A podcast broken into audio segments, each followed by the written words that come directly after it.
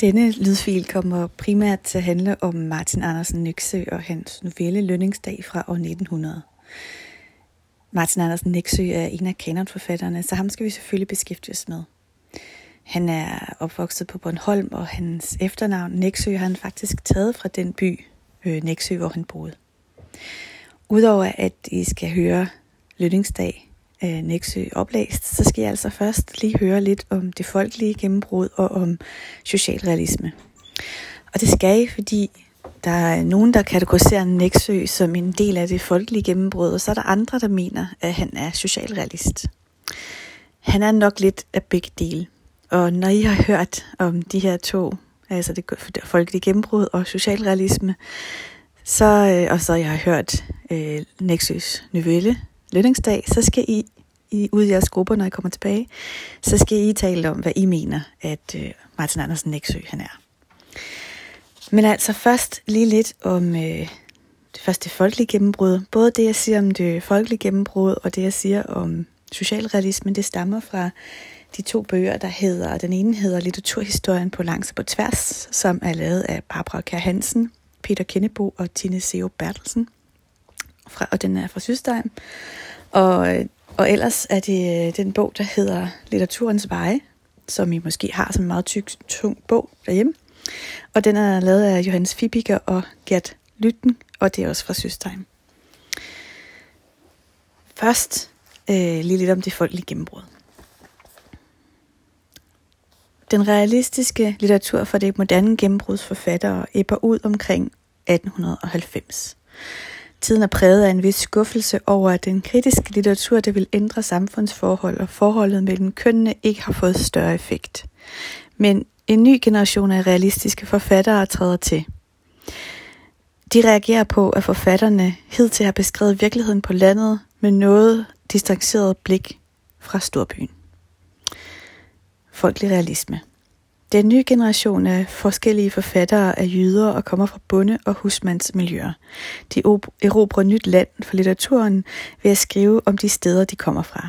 De kaldes for jævnstavns forfattere. Det øh, kan I høre i hjemstavn, det er jo der, hvor man kommer fra. Og på samme måde, der kan I huske, at jeg lige sagde, at Martin Andersen Nexø, han har jo altså taget sit navn fra, øh, fra den by, hvor han også kommer fra.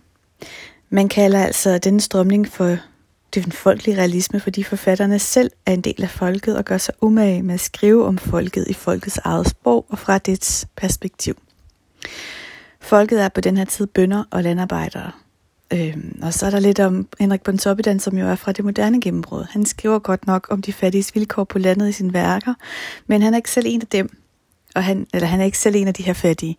Øh, og hans synsvinkel, den er faktisk distanceret. I skal lige høre en lille smule om øh, det folkelige gennembrud fra litteraturhistorien på langs og for tværs. Og der står der altså, man vil ikke længere tale om folket, men vil tale fra folket og til folket.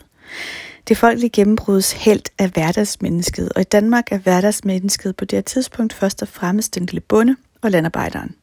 Eller det er storbyens anonyme arbejder i en hastigt voksende skare proletar. Dette menneske er nøgent over for eksistensen. Det ejer intet, og det må dagligt erobre sit udkomme gennem slidet med jorden eller maskinen. De nye forfattere kender de mennesker, der de taler om, og med få undtagelser stammer de fra fattige miljøer på landet. Der står ikke længere storby og universitet på deres svendebrev som forfattere, men oftere provins og højskole. Og så skal I øh, høre lidt her om, om nogle af de her forfattere. Det kan være en forfatter som Jeppe Aukær, og også en, der hedder Johannes Skjoldborg. De er opvokset på nye miljøer. De har ikke samme distance, som Pontoppidan for eksempel havde. Indimellem så vælger de endda at udgive tekster og værker på for eksempel jysk. Øhm, Jeppe Aukær, han har oversat en gammel skotsk folkesang øh, til jysk. Og den skal I høre en lille bid af nu. Den hedder Skuld gammel venskav, regn for god.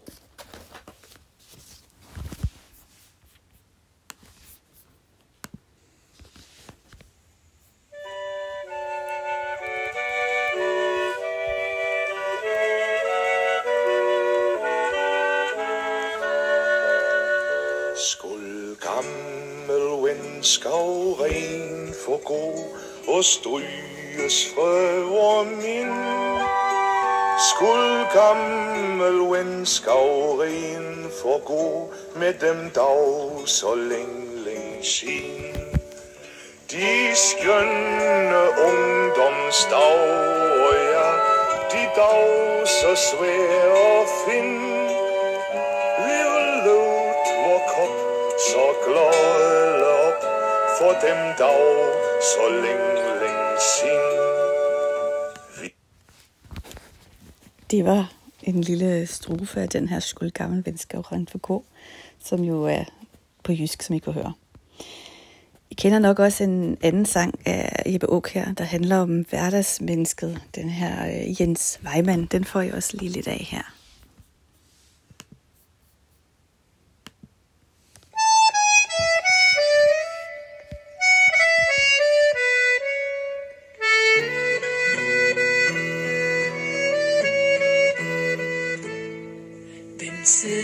Der bag skærm med klude om sin hånd?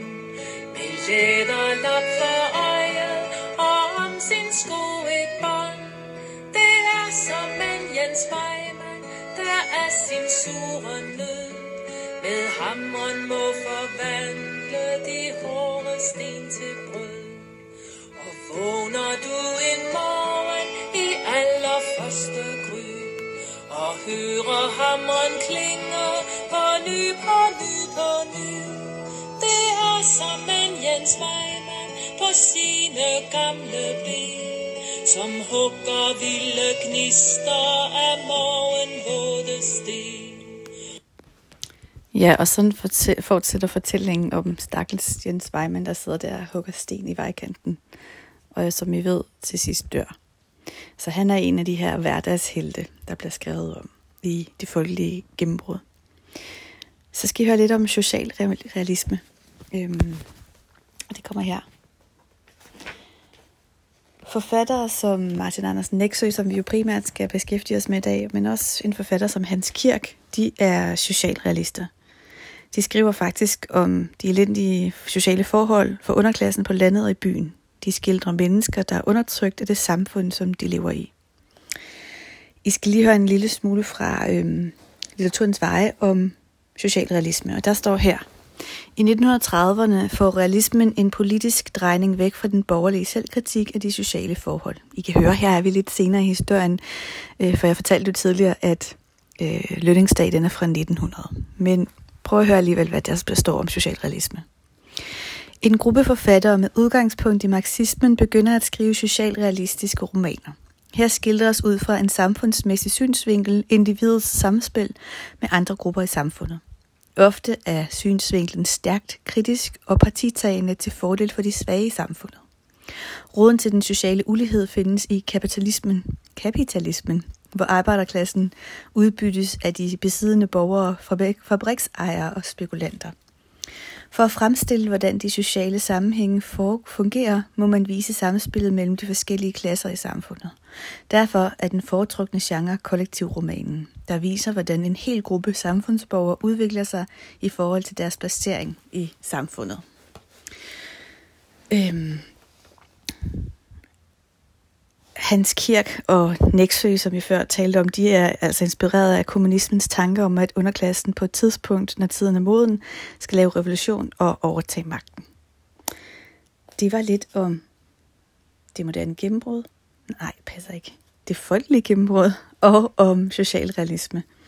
Og nu skal I høre øhm, Martin Andersen Nexøs oplæsning, eller oplæsning af Martin Andersen Nexøs lønningsdag fra 1900.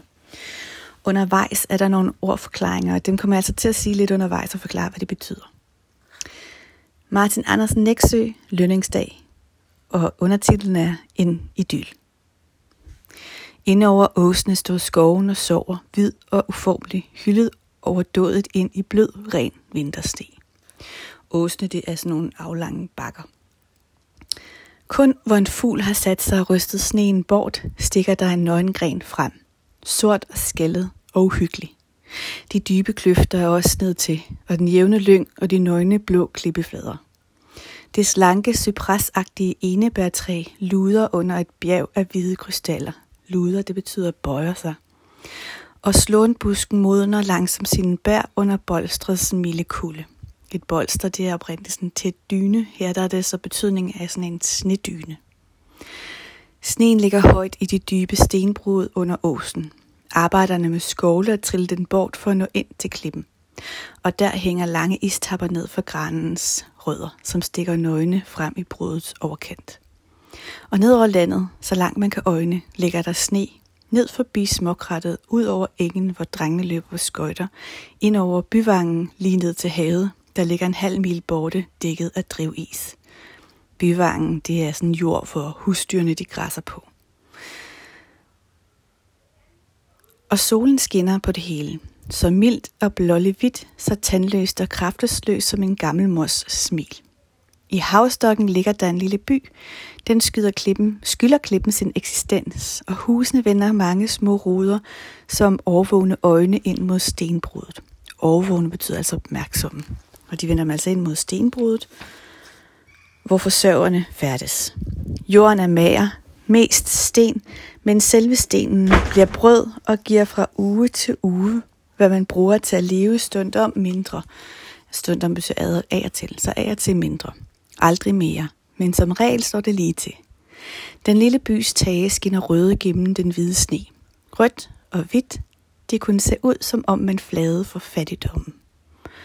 Solen er ved at gå ned langt inden, og det hvide land får et let rosenskær. Og fra hver arne i byen stiger der røg, en arne dit ildsted. Blå, blå røg, lige i vejret, som var arnens simple ofler og tang og græstøv og kogødning taget til noget af de lunefulde guder. Kokasserne, som er sådan nogle kolorte, øh, krummer sig, og tangen knitrer, og lørdagsilden flammer op, reddet til at tage imod, hvad forsørgerne har købt på vejen hjem.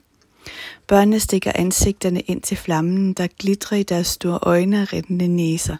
Mødrene løber uroligt til og fra køkkenvinduet. Nu svandt solen. De skulle allerede være undervejs. Vejen kan følges i sine zigzaglinjer næsten helt op til værket, men den vandrende linje, der ved denne tid af dagen bugter sig ned ad den, hvor blev den af? De skulle da vel ikke være faldet ind undervejs. Gud forbyde det, at være faldet ind undervejs. Det betyder altså her, at de er taget ind på en kro og begyndt at drikke sig fulde. En af den kvinde folder sine hænder i opdukkende grimmelse, altså i øh, sådan en følelse af sorg og ærgelse og vrede, eller udstøder en bitter forbandelse, og hister her græder et barn af sult, så det høres langt ud. Arbejderne har set solen gå i bjerge og røgen stige op for hytterne. De har rømmet op og lagt værktøjet til side. Nu står de i små klynger og venter. Værkejeren. Der lige henne på enden af åsen ligger hovedgården. Derfra skal han komme.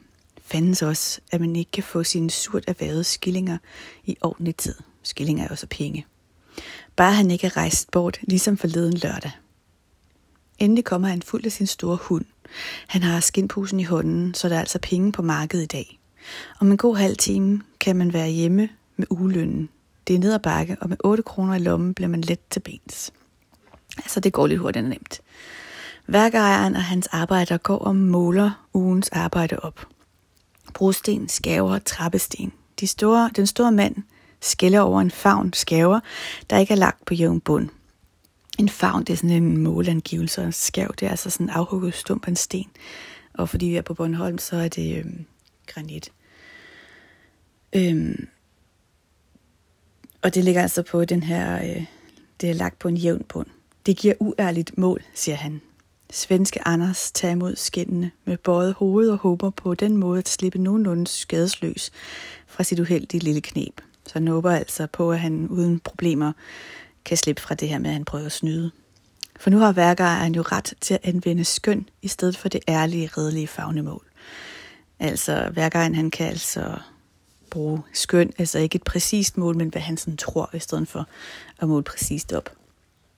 Værkejerne, værkejeren ser grundene, altså sådan eftertænksomt på ham. Nå ja, lad det gå for den gang. Jeg ryger vel ikke af pinden for de par skilling. Altså, jeg bliver vel ikke slået ud af, af, af de par små ører, som jeg bliver snydt for. Som du kan snyde mig for, Anders, siger han godmodigt og begynder at åbne for posen.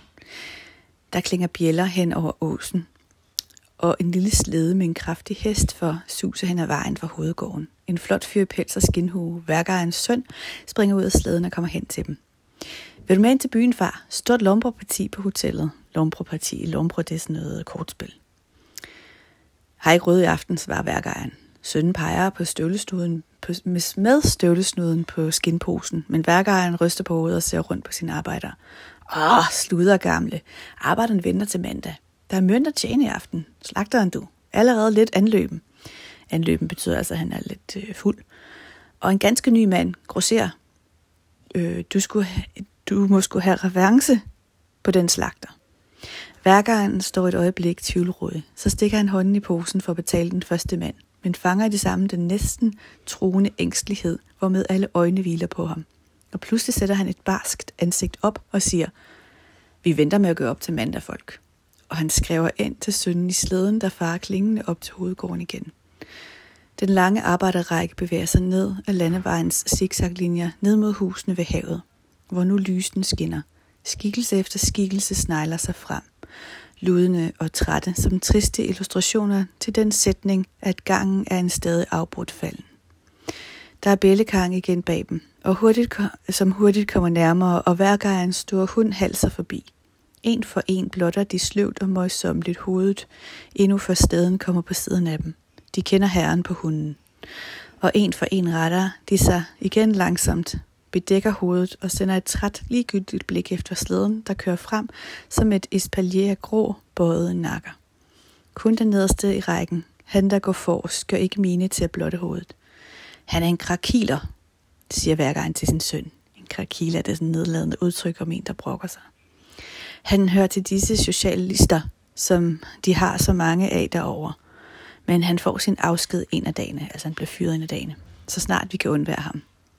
Men sådan griber pisken, står et lystigt smæld over arbejderens hoved og klipper så snærten, med snærten huen af ham, så den triller i grøften. Altså med det yderste af, af den her øh, pisk, der får han altså huen af, af ham her, arbejderen Anders. Så den triller i grøften. Det var lønningsdag af Martin Andersen Læksø.